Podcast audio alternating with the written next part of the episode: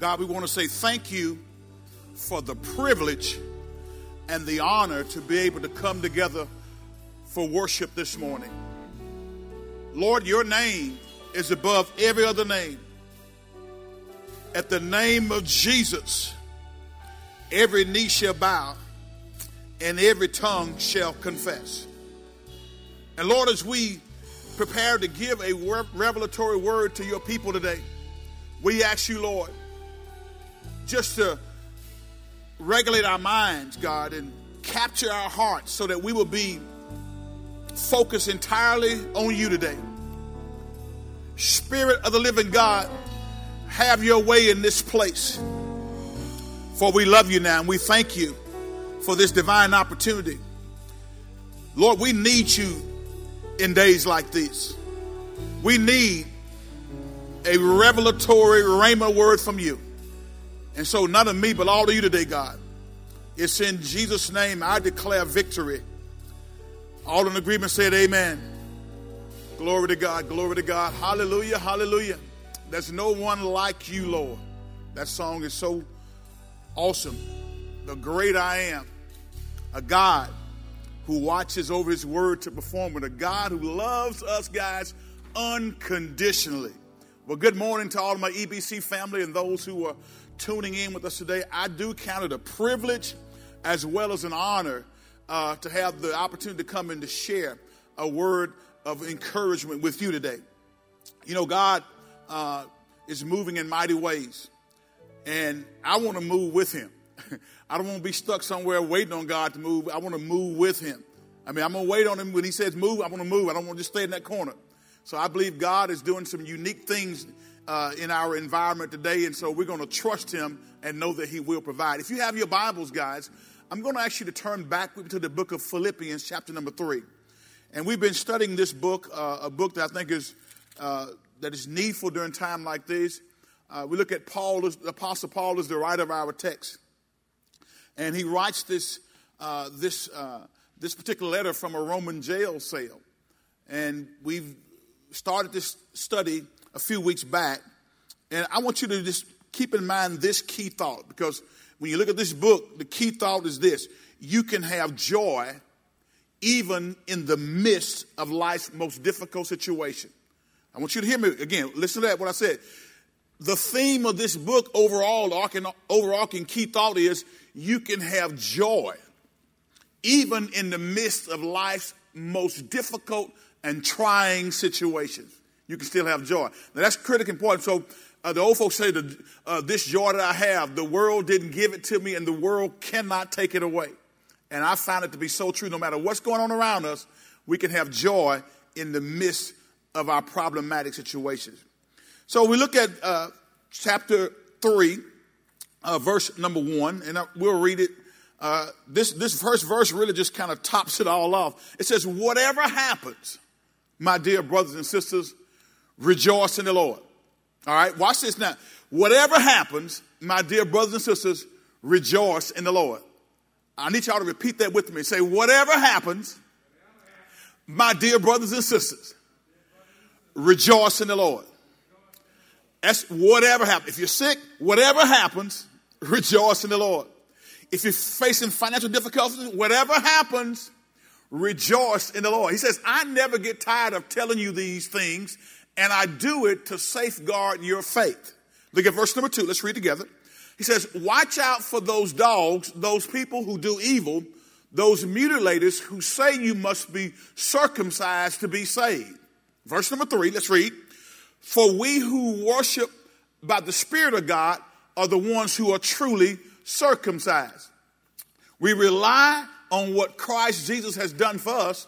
We put no confidence in human effort. Verse 4 and 5 though I could have confidence in my own effort if anyone could. Indeed, if others have reason for confidence in their own efforts, I have even more. Verse 5, Paul says, I was circumcised when I was eight days old. I am a pure-blooded citizen of Israel and a member of the tribe of Benjamin, a real Hebrew if there ever was one. I was a member of the Pharisees who demand the strictest obedience to the Jewish law. Verse 6, let's go. I was so zealous that I harshly persecuted the church and as for righteousness, I obeyed the law without fault. Verse number seven says what? I once thought these things were valuable, but now I consider them worthless because of what Christ has done. Amen.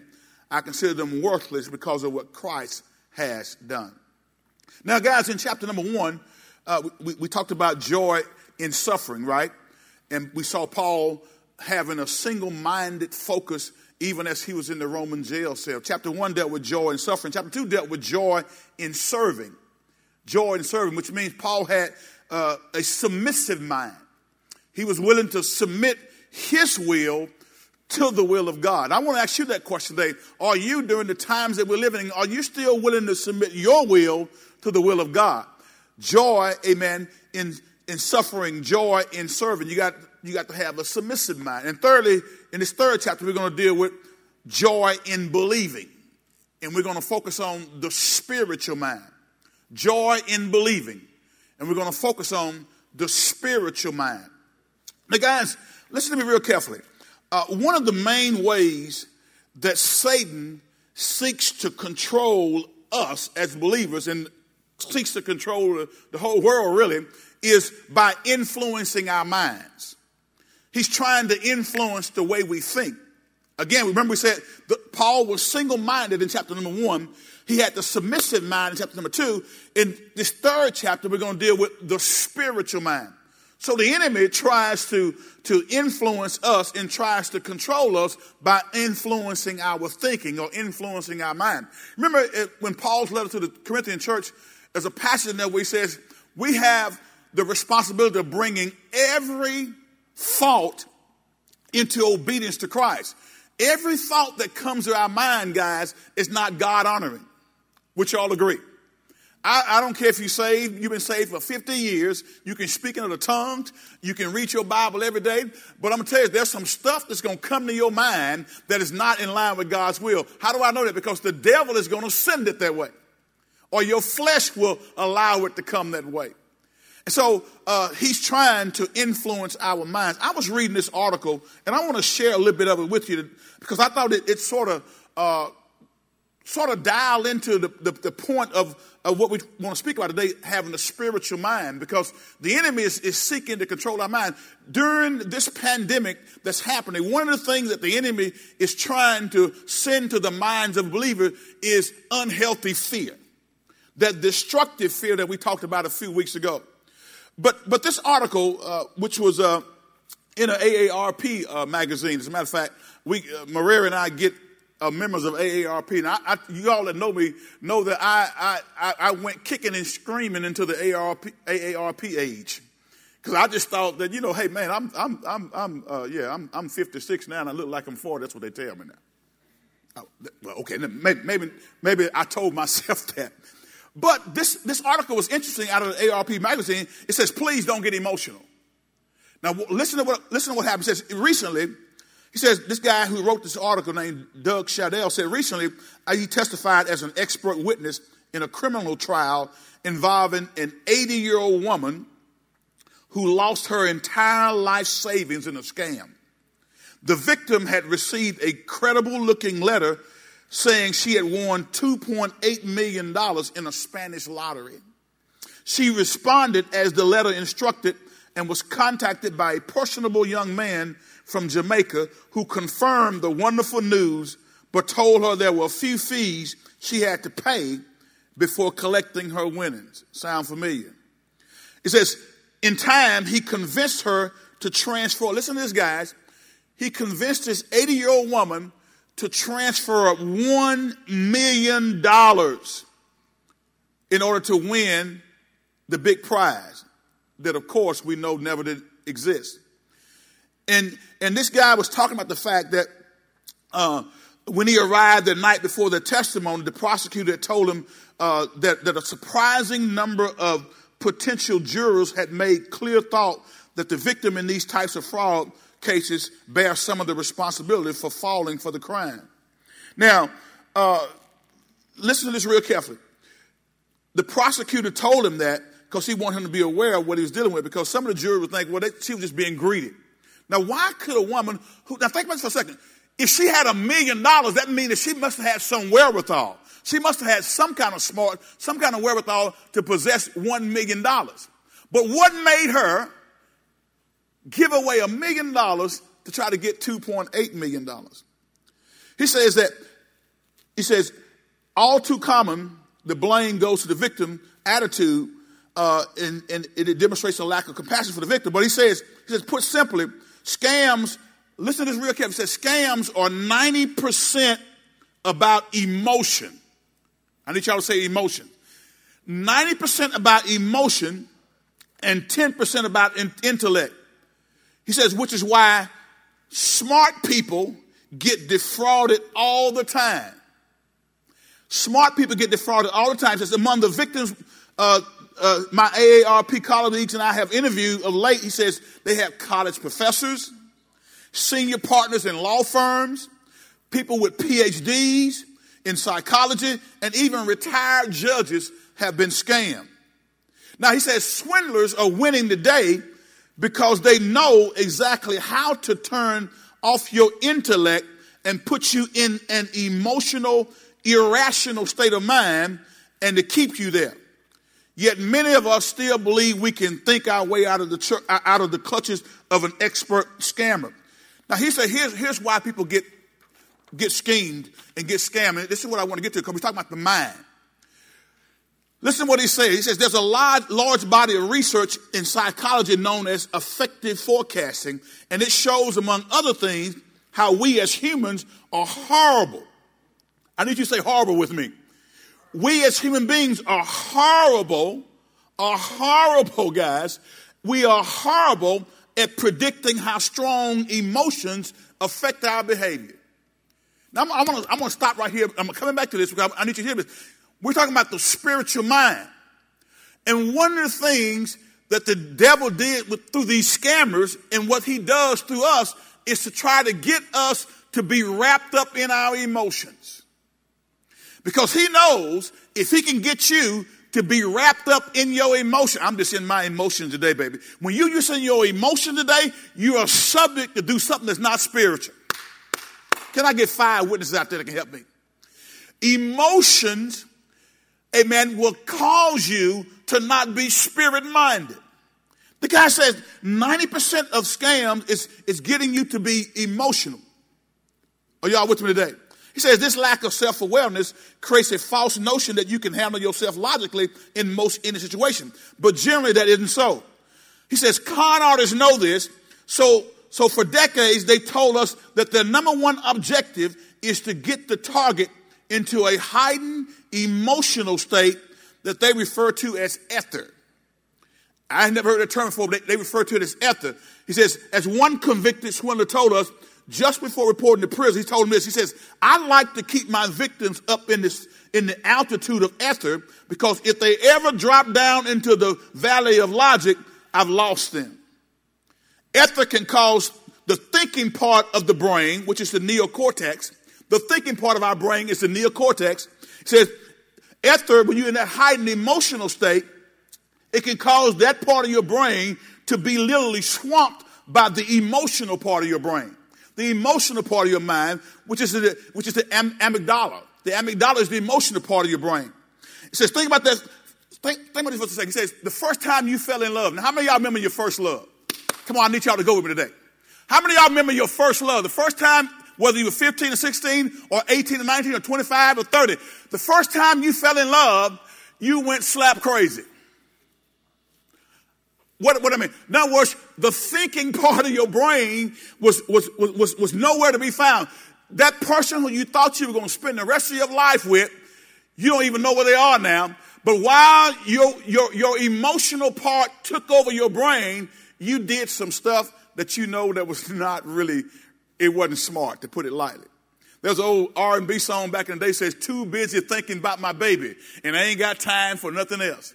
When you first fall in love, uh, for the first time that emotional state takes over, you don't even think straight. And that's where the enemy tries to get us to be as believers. He wants us to be all riled up emotionally. He wants fear to overtake us during this time. He wants us to, to, to he wants greed to overtake us. And that, that emotional side of that brain will swap what the intellect is trying to help us to do, which is to make good godly decisions. And so, so think about this for a second. Interesting enough, these scammers said this, and I'm, I'm going to move on after this. He says, the scammer said this is precisely why there has been an explosion of romance scams over the past few years. Fraudsters, these, these scammers flock to dating sites. All you that are on dating sites. Now, I'm not, I'm not knocking anything. If that's where you think you need to go, then go that way. But I don't think it's very wise. That's just me personally. Okay. I ain't, I ain't saying it's unbiblical. I'm not saying you lost if you do, but listen to what the scammers are saying. They said that, that, that they flock to dating websites and describes it as fishing in a barrel because of all the lonely men and women desperate to find their soulmate online. This guy says, I recall interviewing a couple of years, uh, uh interviewing a, a, a, couple of years ago a romance scammer who, who, who said, and he asked him this question, says, how many of the people you targeted online were lonely?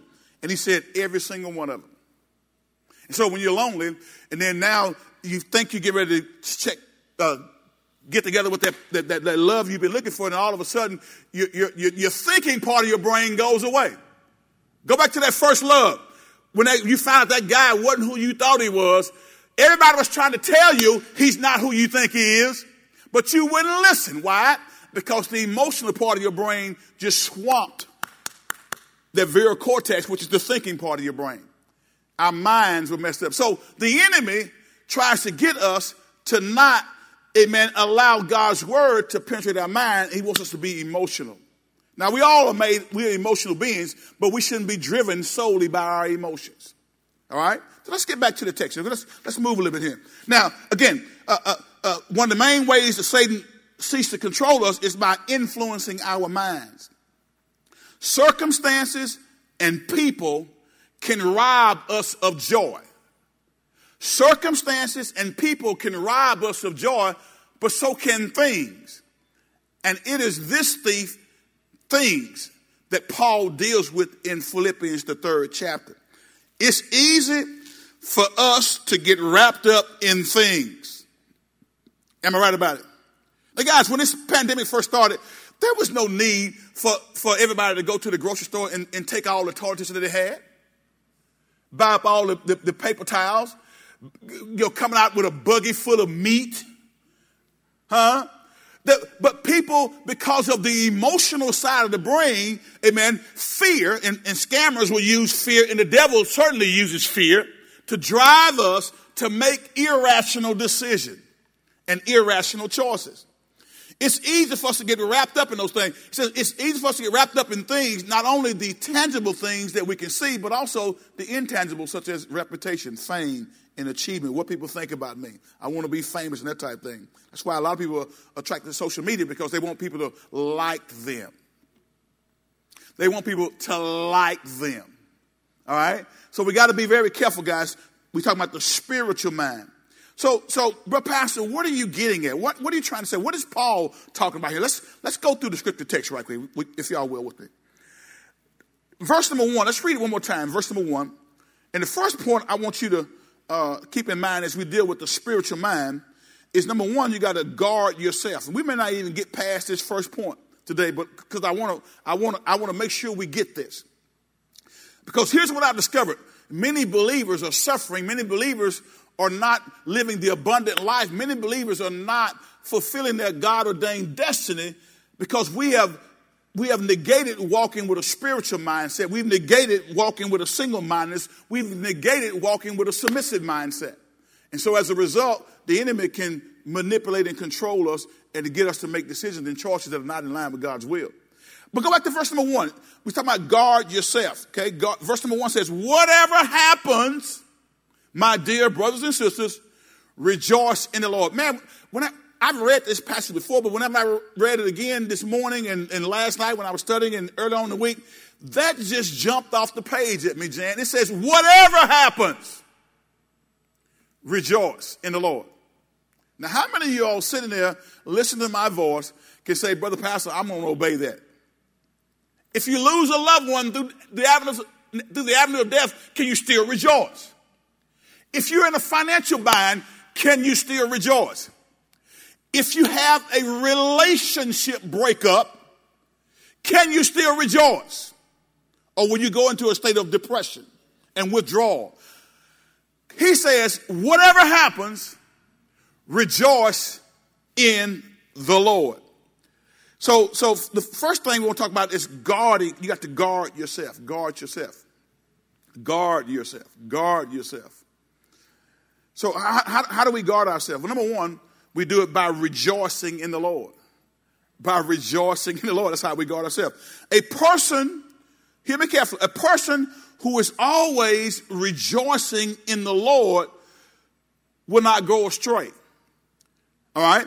As believers walking through life, two things are always confronting us. We got circumstances and we got false teaching. Everybody say circumstances and false teaching. All of us going to have something that we have to deal with. Some circumstances are favorable and some are unfavorable. So as you walk through life, know this that we're going to face circumstances. We're going to face situations. No one saw, amen, no one predicted that we'll be in the state that we're in right now, but we're here. It's a situation. It's a circumstance. It is something that we got to deal with. So, so, so a person who's always rejoicing in the Lord won't go astray when they face a certain false teaching or some circumstance in life that may be unpleasant. No matter where we go, the trials of life, both minor and major, will confront us. And we have to stand face to face with the various trials of life, including stuff like temptation, including lust of the flesh, including lust of the eyes, including greed, selfishness, arguments, divisions, death, accidents, disease, etc. All that stuff is a part of life in a fallen world. When Adam and Eve sinned in the garden, it brought sin into the earth realm. But God, knowing, amen, that God is a God who always looks ahead, he, he, He's the Alpha and the Omega, the beginning and the end, even after mankind fell in the garden, God had a plan to bring man back to himself. He had a plan already in place to send his son, Jesus Christ, to die on the sin, to, to on the cross for your sins, so that you can have a right to come into a personal relationship with God. But, but, but as a result of the fall in the garden, we live in a sinful world. And in a sinful world, you'll have sickness, you'll have disease, you'll have wrongdoing. So those are things that we got to deal with. When a person rejoices in the Lord, now again, we're talking about guarding yourself. Number one, by rejoicing in the Lord. When a person rejoices in the Lord, his mind is focused on the Lord, upon what the Lord has done for him. And guys, let me tell you something. A mind, if you're rejoicing and your mind is focused on the Lord and upon what the Lord has done for you, you and I both know that a mind cannot be two places at one time. Let me say it again. Your mind can't be two places at one time. There's an old song, and I'm just paraphrasing the word. It said, you, you, are here with me, but your mind is across town. See, so you can't, you can't, you can't be in, your mind can't be focused on two things at the same time. I, I need to, I, I, need to, to ask uh, some husbands out there that they'll listen to me because husbands, how many of y'all have ever uh, uh, been out there and, and been guilty of trying to watch the football game and listen to your wife at the same time? I need three witnesses out there. How many of y'all have been guilty of trying to watch the game and hold a conversation with your wife at the same time? I'm going to raise my hand, guys. I've been guilty. Especially if the game is good and my wife wants to talk. And it seems like, I, I, I, it just seems like to me I ain't say it was, but it seems like to me the conversation wants to start at the time that the game is getting real good. The conversation wants to start when it's two minutes left, two minutes left in the fourth quarter, and my favorite team is driving for the winning score, and then want to have a conversation about something. Maybe that's just me. But here's what I discovered, and I tried, I tried to to watch the game and listen at the same time. I did my very best, y'all. I listen. I thought I, I thought I had it, it, until she asked me, "What did I just say?" Oh Lord, I'm, I'm, I'm dead. I'm dead in the water then, because my mind and your mind cannot be at two places at the same time. Can I get a witness? If it's on the Lord and his glorious salvation and, and, and his goodness to you, then it cannot be upon the trials and the false teaching that are going on in this world. Rejoice in the Lord. Rejoice. The great thing that rejoicing does is this it places and keeps a person in the presence of Christ. Okay? It places and keeps a person in the presence of Christ. No matter what confronts the believer, no matter how terrible the trial, he knows that he's been looked after by Christ Jesus his Lord. He knows that nothing can separate him from the Lord and his love. That he shall never die, but live eternally. And I want y'all to go with me, if you will. Let's look at uh, Romans, the eighth chapter. See, as a believer, we should know that whatever comes upon us can never conquer and overcome us. Christ will give us supernatural power and strength to overcome whatever's coming on. It, it, he'll give us supernatural power and strength to overcome this global pandemic. Now, guys, I, I, want, I want to say this and I want to share this again because uh, sometimes we get into a state of fear. And, and again, one of the things that, that in that article the scammers uh, will use, they'll use fear to drive you to make a decision. Because remember, the, ver, the vero cortex is the thinking part of your brain and the amygdala is the emotional part of your brain. So if if somebody can get you into the emotional part of your brain, you'll stop thinking. Hello? It, when you're at work and you get into the emotional side of your brain, you get all upset and you decide you're going to quit. The vortex said, wait, wait, wait, wait, wait, wait, wait, wait, wait, wait. Wait. You got a mortgage to pay. Wait, wait, wait, wait, wait. You got mouths to feed at home. Why don't we go and find another job first before we quit this one? The emotional side of your brain, if we're not careful, the enemy will try to get us to that state, they call it the state of ether, where we are emotionally all balled up. And he wants to get us there because he knows that our mind will not be on word. Can I get a witness? Watch what Romans 8, 35 and 39 says. So, so we're going to guard ourselves by rejoicing in the Lord because if I'm rejoicing in the Lord, that means that my mind is focused on Him. They used to sing this song, I woke up this morning with mind stayed on Jesus. I'm walking and talking with my mind stayed on Jesus. Ain't no harm to keep your mind stayed on Jesus. That means that I'm focused on Him and what He's doing in my life and His goodness. But watch what Paul said in Romans the 8th chapter. Let's read. Can anything ever separate us from Christ's love. Does it mean he no longer loves us if we, watch this, does it mean he no longer loves us if we have trouble or calamity or are persecuted or hungry or destitute or in danger or threatened with death? Does that mean he don't love, love us? Look at verse number 36. Right. As the scriptures say, for your sake we are killed every day. We are being slaughtered like sheep. 37. Watch this. No. Despite all these things, overwhelming victory is ours through Christ who loved us. Okay? 38 and 39, let's read. And I am convinced, look at what Paul says here. Now, this is the same Paul who writes this letter to the church at Philippi, who's in a, in a Roman jail, yet he's got joy. Now, remember, what do, we, what do we say? The key thought in this, in this book is you can have joy even in the midst of life's most difficult circumstances. And how many of y'all would agree that we're in a difficult circumstance nowadays? But I don't mean that you shouldn't have joy. That does not mean you should be overwhelmed with your emotional side of your thinking that you are walking around in fear. Take precaution. But God, let me tell you something. I have not one day since this pandemic started have I walked in destructive fear. That don't mean I'm being foolish. It's just that I got a calmness about myself. It's that peace that surpasses all understanding that's keeping my heart and mind through Christ Jesus. Now, my question to you today is, is that peace reigning with you? Because God, listen, I'm, I, am like the Apostle Paul. Now listen, I'm not, I'm not looking to go today, but if the Lord take me home today, I'm like Paul. For me to die is gain. Did y'all hear that? For me to die is gain.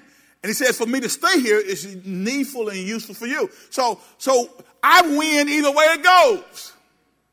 So guys, I'm at peace. I'm at peace. Watch this. I'm convinced that nothing can ever separate us from God's love. Neither death nor life, n- neither angels nor demons, neither uh, our fears for today, nor our worries about tomorrow, not even the powers of hell can do what? Separate us from God's love. Verse 39, let's read it. It says what? No power in the sky above or in the earth below, indeed, nothing in all creation will ever be able to separate us from the love of God that is revealed in Christ Jesus, what? Our Lord. In Christ Jesus, our Lord. So, so, so we say the first thing we're going to do is we're going to guard ourselves. Guard yourself. And we do that by number one, by rejoicing. Second thing that we do is, is by taking heed to what's written in the scripture. All right? Now, now, you know, rejoice. I want to give you some, I, I want to look at two or three passages of scripture because I want you to focus on this because God gave us his word, amen, as to, to, to, to feed us and to help us develop and grow as Christians. Listen to me very carefully. You, as a born again believer, will not grow in your faith if you have no word time. Let me repeat that. I know you go to church. I know you sing in the choir. I know you usher on the usher board. I know you go and work at the homeless shelter, but you will not grow as a believer if you have no word time. Scripture says, as newborn babies desire the sincere milk of the word that you may grow the Bible. So you sit and listen to me, and, and you know for a fact, you know, come on, you know, let's be honest, you know that you really don't spend much time in God's word. Now you're willing to talk about it, but you're not spending time in it. And so if if if I need word to grow, but I'm not spending any time in word, then I'm not going to grow. So so rejoicing, but rejoicing in the Lord can help us to guard ourselves. Listen to what Scripture says. We're going to roll through several of them right quick. Look at Luke, the 10th chapter, verse number 20, as it relates to rejoicing. We'll go to our next point. Guard yourself by rejoicing in the Lord. You need, all of us, I need, you need to guard yourself during this time period that we're living in because the enemy is trying to get you into that emotional side of your brain. I need everybody out there listening to me to raise your hand high if you've ever made a decision because you were overly emotional and that decision that you made was not a wise choice. It was, it was, it was a, it was a choice that probably led you to an unhealthy or, not a very pleasant situation. Anybody ever did it before? Because you, you, you let the emotional side of your brain, the amygdala, overtake the very cortex, which is your logic, your thinking, and you made a choice and decision that you like, man, I wish I could have that back. Watch this, guys. See, when we rejoice in the Lord, it keeps our mind focused on Him. All right? It keeps it focused on Him. Look, look what Jesus said. But don't rejoice because evil spirits obey you. He's talking to the disciples. Rejoice because your names are registered in heaven. So I can rejoice because my name as a born again believer is already written in the Lamb's book of life. Go to, go to John 15, 11. I, I, I can rejoice because I know that I'm saved, not because of my goodness, but because of what Jesus did for me. Luke 15 and 11. Watch. I have told you these things so that you will be filled with my joy. Yes, your joy, Jesus said, will overflow. Now, my question to you today as a born again believer is your joy overflowing right now? Is your joy full? Look at this next one. Go to Philippians 4 and 4. Philippians 4 and 4, talking about rejoicing in the Lord. Let the words, let the scripture sink in. Philippians 4 and 4. Always, wait, wait, wait, always, always. Always means that at, no point in time should I not be full of joy. Doesn't mean I won't deal with stuff. Don't mean I won't go through periods, but it says always be full of joy in the Lord. I say it again, rejoice. There it is. I like this next one. First Peter, the fourth chapter, verse number 12 and 13. All I'm doing right now is I'm trying to let the scripture speak. Because if you're going to guard yourself during these turbulent times that we live in, the first thing we said is you got to do it, do it by what? Rejoicing in the Lord. Look at what Peter says here. He says, Dear friends, don't be surprised at the fiery trials you are going through. As he writes this letter, he's writing to some saints who are facing persecution because of their stand for Christ. He said, Don't be surprised at the fiery trials you're going through as if something strange were happening to you. Look at verse number 13. Let's read together. Instead, be very glad for these trials make you partners with Christ in his suffering. Now, see, there is a theology out there that I think is, is, is wayward theology that says, as a child of God, that, that, that you won't go through anything. That, that, that as a child of God, that, that you're the head, not the tail, you're above, not beneath. So because you're the head, not the tail, and above and not beneath, that you don't, you, you're going to conquer and you're going to be over everything. Baby, there, there's some stuff that will come to your life that will knock you backwards. But while you're being knocked backwards, you got to come back forward. Because as I learn to rejoice, and even if I go through a tough time, I know that God is there with me. No trial, no situation, no circumstance can keep me from rejoicing in the Lord. Because I got a promise, guys. Watch what it says. Instead, be very glad, for these trials make you partners with Christ in his suffering, so that you will have the wonderful joy of seeing his glory when it's revealed to all the world. Look at this next verse. Watch this. He says, So be happy. No, come on, guys. Watch this. So be happy, what? Come on. So be happy when you are insulted for being a Christian. I want to ask you a question. How many y'all got happy when somebody insulted you because you stand for Christ? How many y'all at the family reunion, when you refused to drink, when you refused to cuss, when you said that's not right, uh, when you said I love you, brother, but I can't go there with you? How many of you sitting there were willing to, to, to count it jo- all joy when you were insulted because of your stand for Christ? Look what it says. So be happy when you are insulted for being a Christian, for then the glorious Spirit of God rests on you. Right? So, so we're going to guard ourselves by rejoicing. The second thing we're going to do, we're going to rejoice. Uh, we're going to guard ourselves by taking heed to what is written in the scripture. Go back to uh, Philippians, the third chapter, verse number one. We're going to look at the B part by taking heed to what's written in the scripture. When it says take heed, that means I hear, I understand, and I do. I hear, I understand intellectually and spiritually, and I do, because the spiritual mind, come on now, that's what Paul is dealing with in his third chapter. The spiritual mind understands the things of God. Watch this, okay? If you will, let's go back to Philippians chapter 3, verse 1. It says, Whatever happens, my dear brothers and sisters, rejoice in the Lord. I never get tired of telling you these things, and I do it to do what? To safeguard your faith. Now, no, Paul says that he is writing some things that he had apparently written before. Now, if y'all listen to me preach for over a long period of time, I'm going to repeat some stuff because I'm going to keep repeating until you start doing it. Look at me.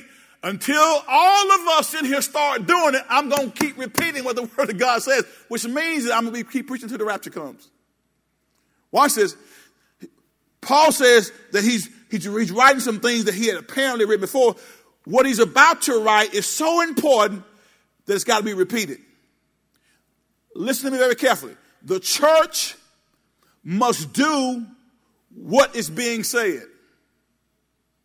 I'm reading these scriptures because when it says you ought to be happy when you are insulted for your stand for Christ. But many of us, we're really honest about it, we want so many people to like us that we're not happy when somebody says something negative about us because we stood up for what was right. Maybe I'm gonna tell you something. If you're gonna if you're gonna reign with Christ, you got to be willing to suffer with him.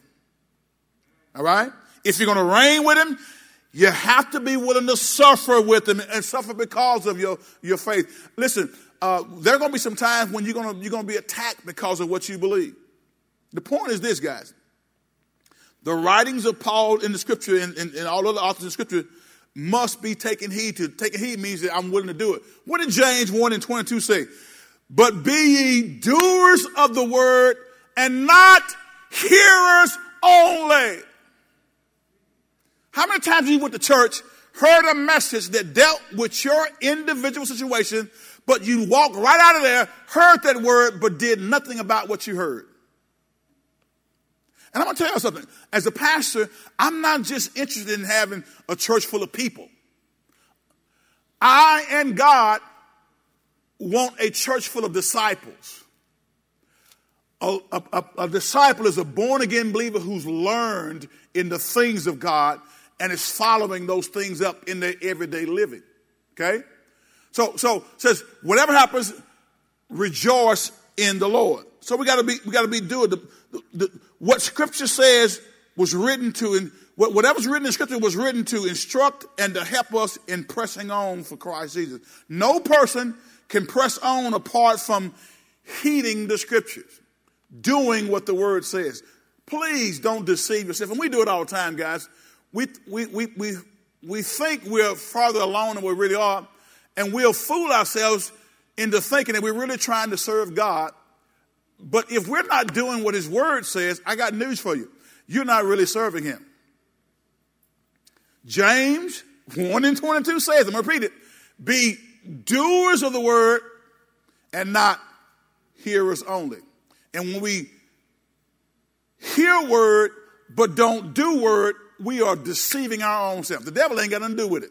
It's us deceiving our own self, making us think that we are farther along than we really are, but we come to church every Sunday, but we don't do what the word says in every aspect of our life. Amen? So, so uh, the word, no person can press on apart from taking heed to the scripture. If if you fail, if you and I fail to study and obey the scripture, we're going to cave in uh, to these trials or this false teaching that's going around. Amen. Only as we obey the scripture, the commandments of the Lord, can we show our love and loyalty to the, to the Lord Jesus Christ. You remember in Matthew, the fourth chapter? Uh, and, and go there right quick to verse number one, Matthew 4 and 1. I'm going to read this real quickly. This is the temptation of Jesus Christ in the wilderness. And I always like to go here because what this tells me is, is that if Jesus needed to do this, if Jesus needed to know word in order to face down temptation, what about you? Oh, you're so strong, you don't need word. You're just going to use your mind. I'm going to think it through. No, no, no. the devil will wear you out. Watch what the text says. It's amazing to me how we as human beings think that we're so smart that we can out trick God. We're smarter than God. Scripture tells us that it's the word that helps us to grow. Now, if Jesus used Bible and scripture to counteract the devil's onslaught, how you think you're going to make it without scripture? Come on. How do you think you're going to make it if Jesus needed? Watch what the text says. Then Jesus was led by the Spirit into the wilderness to be tempted there by the devil. Look at verse number two. For 40 days and 40 nights he fasted and became very hungry. During that time, the devil came and said, now the devil came during the time what he was fasting and he was hungry. The devil knows how to, how to try to prick at us and try to get at us. Amen. He's watching our lives in a lot of cases. During this time, the devil came and said, if you are the son of God, tell these stones to become loaves of bread. Verse four. But Jesus told him, well, you know, devil, I just don't feel like that's the right thing to do. You know, devil, you know, I, I just, I don't know. I don't know. No, no. KJV says, he said, it is written. NLT says, no, the scriptures say. Anytime the enemy comes at you with temptation, anytime your flesh, your own flesh rises up, you need to be able to say, I need to be able to say, the scriptures say. It is written. It is written. But if I don't know what's written, guys, I'm at a distinct disadvantage when I'm under attack by the enemy. And too many Christians sitting in our churches don't know what's written and trying to do battle with the enemy. You cannot, you will not be successful over a prolonged period of time if you don't have word on the inside. People do not live by bread alone, but by every word that comes out from the mouth of God. Verse number five. Go. Then the devil took him up to the holy city, Jerusalem, to, to, the highest point of the temple. Next verse says what? And said, If you are the Son of God, jump off, for the scriptures say. Now here go the devil. Oh, the devil said, Okay, you're going to quote scripture, so I'm going to quote some too. I'm going to quote it, but I'm going to quote it a little bit differently than what it actually says. The devil, look at how the devil tried to trace after Jesus. Jesus used the word, so the devil said, I'm going to use word, but I'm going to I'm going to conflict it. I'm going to misquote it. I'm going to say it in a way that's not really what's in line with God's scripture. He did that in the Garden of Eden with Adam and Eve, right? When he was, when he was facing Eve. He, he misquoted scripture. He does it again. If you are the son of God, jump off for the scripture say, he will order his angels to protect you and they will hold you up with their hands so you won't even hurt your foot on the stone. What does Jesus say? Jesus responded, the scriptures also say. Some of y'all at the time, I, don't know, I, uh, you just, just leave me alone, devil. No, no, you better get some word. The scripture also say you must not test the Lord your God. Okay, look at, let's, let's go. Verse number eight. Why? Next, the devil took him into the peak of the uh, very high mountain and showed him the kingdom of the world and all their glory. Now, don't think for one second that Jesus was not tempted. The Bible says he was tempted. That means if, if I'm not capable as a human being of being tempted, then the Bible just lied. Jesus was fully God, yet the man side of him faced temptation. The Bible says he was, he was tempted in every point as we are as mankind, but yet without sin. That means that every temptation that we face, Jesus faced. I mean, every last one of them. Yeah, that too. Yeah, that too. Yet without sin. He says, I will give it all to you if you kneel down and worship me. And watch first. Get out of here, Satan, Jesus told him, for the scriptures say. Now here you are out there with your, with your kingdom building self, don't know no word. And here Jesus is putting word out to the enemy. But you feel like you're strong enough to handle him because you're just a good person. I'm telling you, it doesn't work. Use the word to renew your mind. Get out of here, Satan. Jesus told him, for the scripture says you must worship the Lord your God and serve him only. So, so the second point we said is uh, we're going to guard ourselves, first of all, by by doing what? By rejoicing in the Lord. And second, by taking heed to what the scriptures say. Go with me right quick to 2 Timothy chapter 3 in verse number 16. 2 Timothy chapter 3, verse number 16. And in this passage here, Paul is writing to his young protege in the ministry by the name of Timothy. And you guys know, as a matter of fact, before I get to 16, back up to verse number 1. Let's look at verse number 1 real quickly. Hurry, hurry, hurry. Got to get out of here. Got to get you out of here. You should know this, Timothy. Paul writing to his young son in the ministry by the name of Timothy. Timothy was a young pastor. And he's telling, he says, Timothy, you should know this, that in the last days, there'll be very difficult time. The last day period began with the ascent, death, burial, resurrection of Christ and his ascension back up into heaven. We're in the last day period. I believe we, personally, I believe we're in the latter, latter part of the last day. No man knows the day nor the hour, but every man should be able to discern the times. God in His Word gave us signs of the time. So I don't know what all God is doing through, through this pandemic. I do know one thing He's forcing the church to do church life differently. As I told you before, we've been talking about, we've been preaching, the building is not the church. I saw somebody with a t-shirt on, I think I may buy me one. It says, the church has left the building. Just like Elvis left the building, I guess. The church has left the building. So the true church is not the, if, here's where a lot of us are having problems because we were so Sunday morning centric and our whole Christianity was just wrapped up on doing stuff on Sunday that many of us are lost because we figure like, we figure, well, well, what's the church gonna do? The church gonna keep being the church because it was never about the building. So I believe God, even through this process, and I'm not saying God sent it, but I know what He could use it. Through this process, God is forcing the church to focus on being the church outside of the, the four walls of the building. Okay? You should know this, Timothy, in the last days there will be very difficult time. Verse number two, let's read together. It says, What? For people will love only themselves and their money. Ain't that true, y'all? I said ain't. I know that's grammatically incorrect, but ain't that true? says, they will be boastful and proud. Come on, we see it all the time, scoffing at God. I mean, it, it boggles my mind the, the, the, way that some people in this world come against the church when we stand for what we believe in. They will be boastful and proud, scoffing at God, disobedient to parents, and ungrateful. They will consider nothing sacred. This is the climate and the element during the last days, y'all. Verse number three, read it. It says, Well, they will be unloving and unforgiving. They will slander others and have no self control. They will be cruel and hate what's good. Verse number four, they will betray their friends, be reckless, be puffed up with pride and love pleasure rather than God. Verse 5, they will act religious. Watch this. Here, here, here, here, here we go. They will act religious, but they will reject the power that could make them godly. Paul told Timothy to do what? Stay away from folks like that.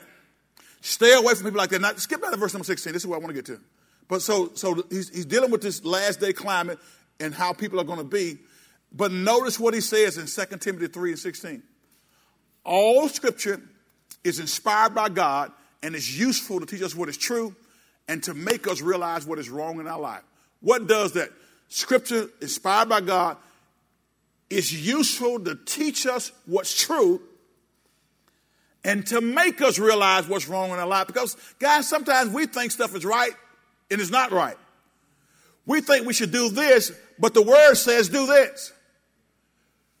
It makes us realize what is wrong. It corrects us when we are wrong and teaches us to do what's right. So my question to you today is, all right, if you're sitting out there as a Christian and the, Bible, and the scripture tells us that the, that the word of God teaches us what is true and make us realize what is wrong, and it corrects us when we are wrong and teaches us to do what's right. So you're sitting as a Christian, but you have no time in word.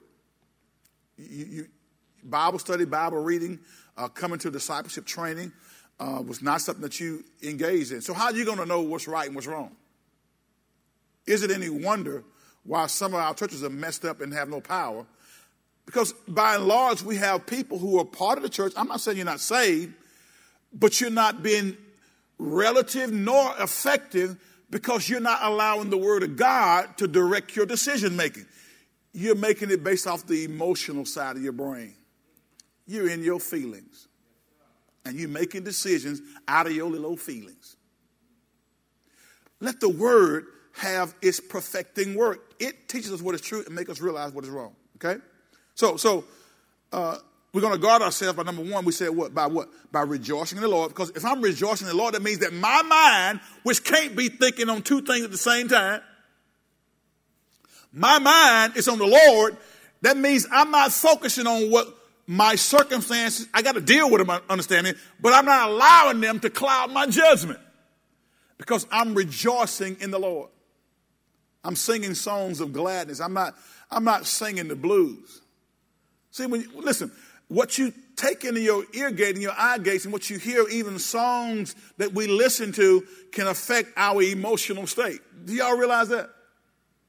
Hello? You put on, put on a good love ballad, all you married folks out there, and see how that, uh, Chad, affects the way you look at Sade. Hmm? Words have power.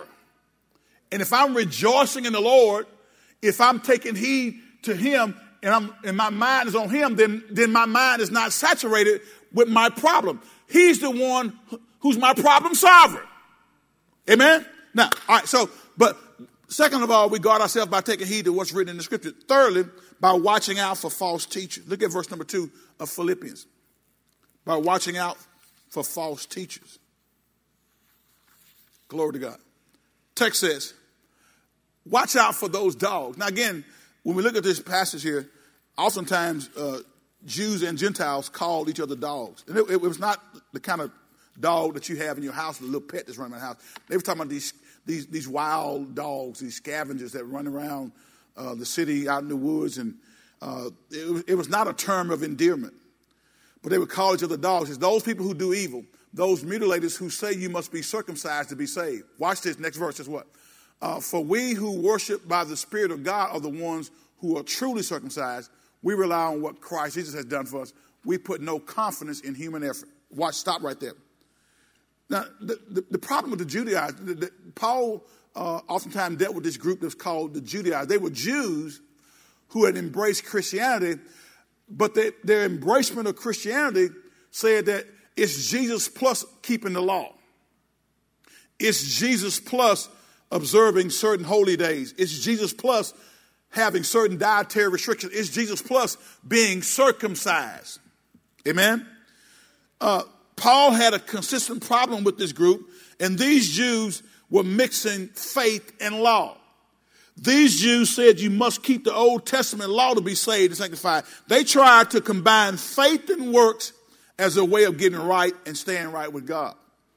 Now, in spreading that message, guys, they were actually undermining the ministry of Paul and the truth of the gospel, which is a message of grace, not law keeping. For by grace are we saved through faith, and that not of ourselves. It is to get to God, not of works, lest any man should boast. So I'm not saved based on how good I am and what I do. But these Judaizers were saying, your salvation and your sanctification is predicated on you being circumcised and keeping this other stuff that, that was a part of the Mosaic law. That really, when Christ died on the cross, all that stuff became obsolete. Can I get a witness? Watch out, hear me carefully, guys. Watch out for any system of theology that says we must earn our standing with God. The stuff that we do, like going to church, like reading our Bibles, praying and giving, we need to do all that stuff, but that will not help us to earn the right standing with God. Now, now, now, listen. Uh, we ought to do those things, but our right standing with God comes through faith. Amen. For by grace are we saved through faith that not of ourselves. It's the gift of God, not of works, lest any man should boast. So I can't boast on how good I am and what all I did and get in right standing with God. The only way I can be in right standing with God is I got to receive the sacrificial death of Christ out on Calvary's Hill as the mechanism that puts me in right standing with God. So, so watch out for those who try to teach and to say you got to do this, you got to do that in order to be right with God. Those things we should do, but our doing them should flow out of us having a relationship with them already. And trusting and knowing that by receiving Christ, that's how I get in right standing with God. The Judaizers highlighted circumcision, but that ritual and all things similar to that was made obsolete by the death of Christ. God gave us right standing with Him only through the righteousness of His Son, Jesus Christ. Last point, I got to let you go. So let's go back and review. So we said uh, the first thing is uh, if we're going to guard ourselves, we, we do it by, first of all, by rejoicing in the Lord, right? Second thing we do is what? What do we say? By taking heed to what's written in the scripture. Now you keep coming to church, but you ain't doing what the word say. When once we learn what scripture says, we are obligated to be obedient to that. Third thing we said was what? By watching out for false teachers, false doctrine. Now, I'm not going to know it's false unless I get in my word and study truth. I don't have to go around studying all the false. If I study the truth, whenever false comes up, it's going to show itself as being false because it doesn't line up with truth. And last thing, last thing, by knowing that you are true, you are the true spiritual circumcision. You guard yourself by knowing that you are the true spiritual circumcision. Philippians chapter 3, verse number 3, we're going to close out on this one. Talk about the spiritual mind. We're going to pick back up on next week.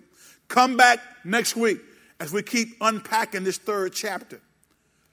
He says, For we who worship by the Spirit of God are the ones who are what? Truly circumcised. Remember, the Judaizers were, were making circumcision of the male sex organ as a sign of covenant with God, but that went away when Christ nailed the law to the cross. So he says, For we are who worship by the Spirit of God are the ones who are truly circumcised. And it, it's a circumcision of the heart. We rely on what Christ Jesus has done for us. We put no confidence in human effort. So to worship by the Spirit means to relate to God based on God's standard and not on standards that we make up. That's why living in the Spirit is also living according to the Word. I'm going to live by God's standard. So, guys, in times like these, we need the spiritual mind. There's joy in believing in Christ Jesus. And as we have the spiritual mind rather than in making our decisions based, based off of the spiritual mind rather than emotions, then we're going to see ourselves living victoriously in this life.